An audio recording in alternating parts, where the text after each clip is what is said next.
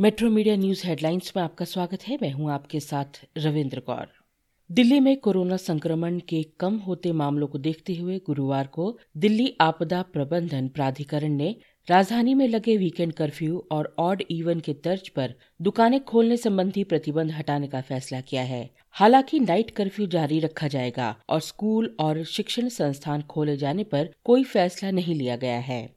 प्रधानमंत्री नरेंद्र मोदी ने गुरुवार को मध्य एशिया के देशों के साथ भारत के सहयोग को क्षेत्रीय सुरक्षा और समृद्धि की दृष्टि से महत्वपूर्ण बताया है और कहा है कि अफगानिस्तान के घटनाक्रम के संबंध में हम सभी देशों को साझा रवैया अपनाना चाहिए। प्रधानमंत्री नरेंद्र मोदी ने वीडियो लिंक के जरिए आज कजाकिस्तान, किर्गिज गणराज्य, तजाकिस्तान, तुर्कमेनिस्तान और उज्बेकिस्तान के राष्ट्रपतियों की भागीदारी के साथ भारत मध्य एशिया शिखर सम्मेलन की पहली बैठक की मेजबानी की।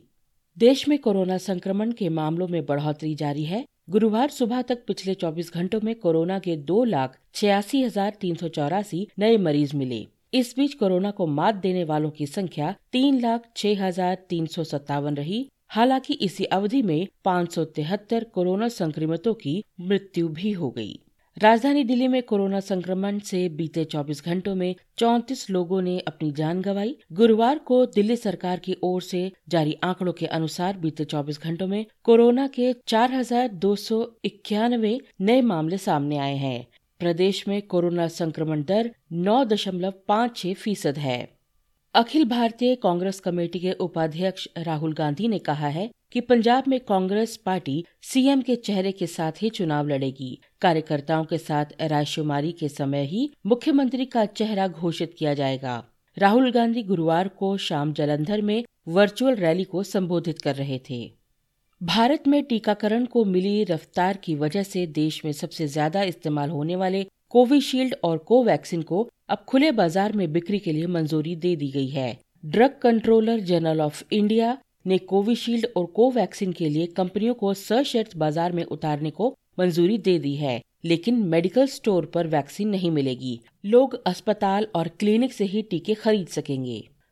कांग्रेस महासचिव प्रियंका गांधी ने गुरुवार को प्रयागराज में पीड़ित रेलवे प्रतियोगी छात्रों से बातचीत की। उत्तर प्रदेश विधानसभा चुनाव से पहले प्रयागराज में पुलिस द्वारा छात्रों के हॉस्टल में घुसकर मारपीट और तोड़फोड़ का मामला तूल पकड़ता जा रहा है। प्रियंका गांधी ने प्रयागराज में पुलिसिया दमन के पीड़ित प्रतियोगी छात्रों से वर्चुअल बात की।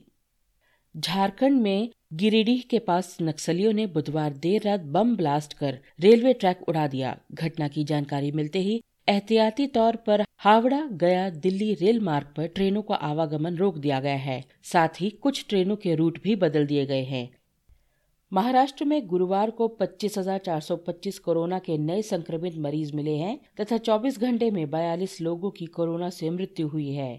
राज्य में अभी कोरोना के 2,87,357 मामले सक्रिय हैं। उत्तराखंड में 31 जनवरी से 10वीं और 12वीं के सरकारी और निजी स्कूल खुलेंगे। इस संबंध में राज्य के मुख्य सचिव ने आदेश जारी कर दिया है। इसी प्रकार तमिलनाडु में कोरोना वायरस मामलों की चिंता के कारण बंद स्कूल और कॉलेज 1 फरवरी से फिर से खुलेंगे। राज्य सरकार ने गुरुवार को ये घोषणा की। कल से रात का कर्फ्यू भी हटा लिया गया है। भारत ने बुधवार को वेस्ट इंडीज के खिलाफ आगामी 1 दिवसीय और T20 सीरीज के लिए 18 सदस्यीय टीम की घोषणा की, जिसमें रोहित शर्मा टीम की अगुवाई करेंगे और लेग स्पिनर रवि बिश्नोई को पहली बार सीनियर टीम में शामिल किया गया है। भारतीय शटलर मालविका बसोड गुरुवार को यहां ओडिशा ओपन 2022 बैडमिंटन टूर्नामेंट के महिला एकल के क्वार्टर फाइनल में पहुँच गयी है। 20 वर्षीय बसोड ने junior world number 1 Tasnim Mir को 33 मिनट तक चले मुकाबले में 21-13, 21-15 से हरा दिया।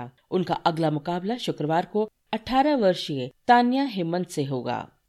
भारतीय शेयर बाजार ने आज एक बार फिर भारी गिरावट के साथ कारोबार की शुरुआत की। शुरुआती आधे घंटे के कारोबार में ही BSE का सेंसेक्स 1,180 अंक से अधिक लुढ़क गया था। वहीं NSE के निफ्टी में भी 350 अंक से अधिक की गिरावट दर्ज की जा चुकी है। हालांकि इस गिरावट के बाद हुई खरीदारी के सपोर्ट से शेयर बाजार में कुछ सुधार जरूर हुआ है, लेकिन बाजार लगातार लाल निशान में ही कारोबार कर रहा है।